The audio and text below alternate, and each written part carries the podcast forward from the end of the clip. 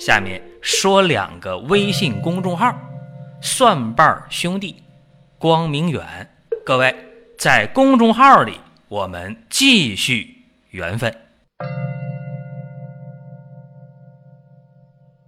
今天我们接着讲内生五邪当中的湿浊内生。这个湿浊内生呢，它还有一个名儿啊，叫做脾虚生湿。怎么理解呢？就是脾的运化水液功能障碍，导致了湿邪停滞。这么说，大家如果还不理解的话呢，可以打个比方，比方说城市的排污系统的泵站，在雨季的时候，这个泵站呢机械发生故障。不能正常的把城市的一些积水排掉的话，会导致城市的内涝啊。这你大概有一个印象啊，说脾虚运化水液功能障碍导致湿邪内停，就叫脾虚生湿，也叫湿浊内生。那么大家就问了，是什么原因导致的脾虚运化失常，不能运化水液呢？如果说一个城市的泵站，不能正常的排城市的污水，大家知道哦。说可能这个机器是超负荷运转坏了，或者是平时没有把这个机器维护好，大概就两方面的原因。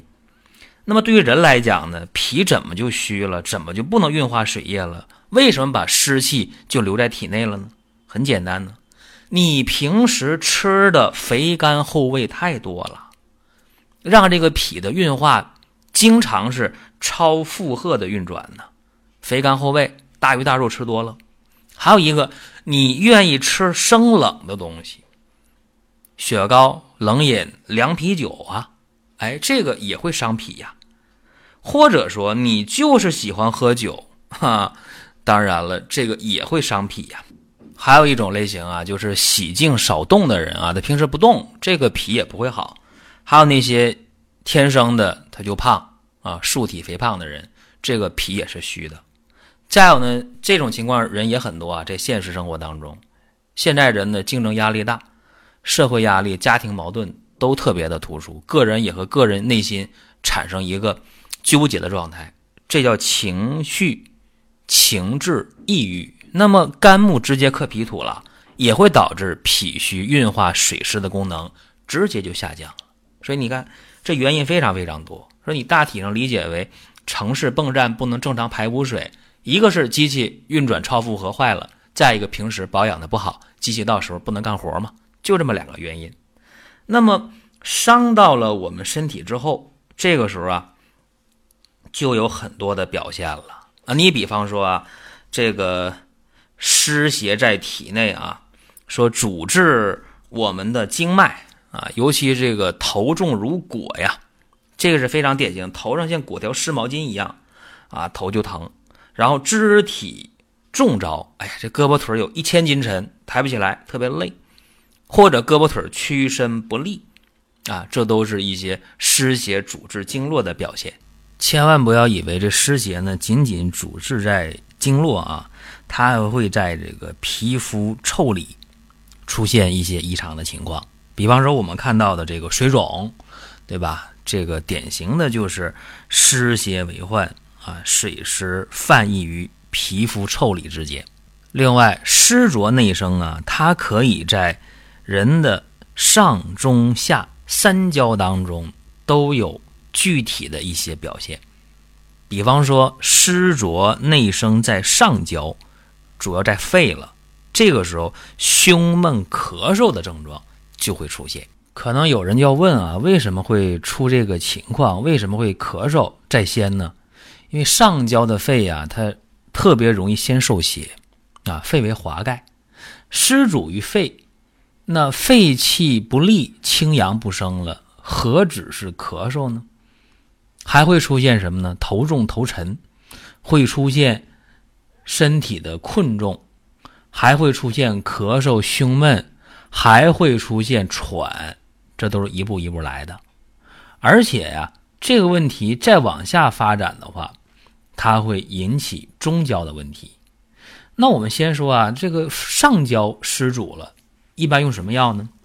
啊，也简单，比方说呢，我们可以用一点这个杏仁儿，啊，用这个芦根儿，这都不贵啊，说条件好点，咱可以来点贝母啊，这贝母也可以。这类药呢，用个三克五克的就能初见效果。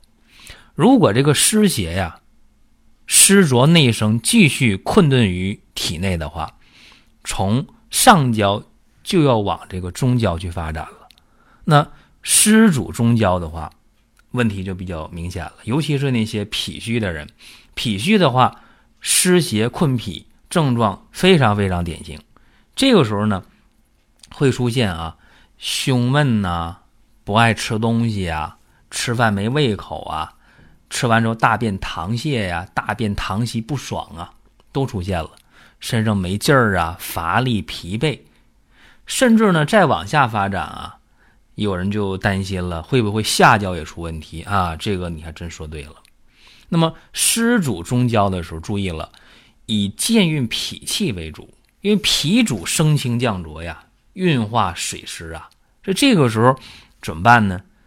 特别适合用一些像这个半夏陈皮啊、厚朴这样的药，效果还是不错的啊。说二陈汤、半夏陈皮，哎，你再加点厚朴，往往就能有效。你说那我这个效果想来的更好一点，那你可以加点黄连啊，但是量不要大，一般就有效果。你说那我想见效更快一点。